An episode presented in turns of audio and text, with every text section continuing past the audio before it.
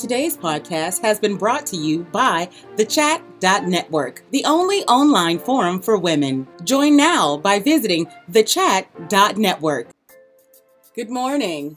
This is Lavetta Jenkins of chattypassenger.com with today's morning minute.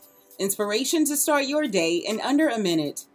Today's positive thought is a quote from a gospel music artist and pastor, Kenny Eldridge, and it says, You can't be effective if you're offensive. Now, when he said that to me, it was about my delivery on a certain subject, and I wanted to give that to you all too. If you're really trying to persuade someone to do something or to make a change for the better, you can't do it by offending them.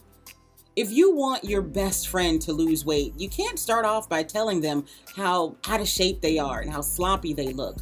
What you have to do is come from a place of love and explain how you just want the best for them and how the best is living a healthier lifestyle. The same way with smoking.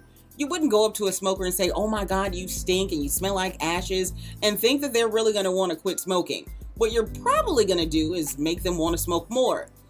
The best thing you can do is tell them how much more healthier they would be if they cut out the negative habit. Today, I want you to look at areas in your life where you may be offending a loved one whether it's about their lifestyle choices or anything else concerning them personally.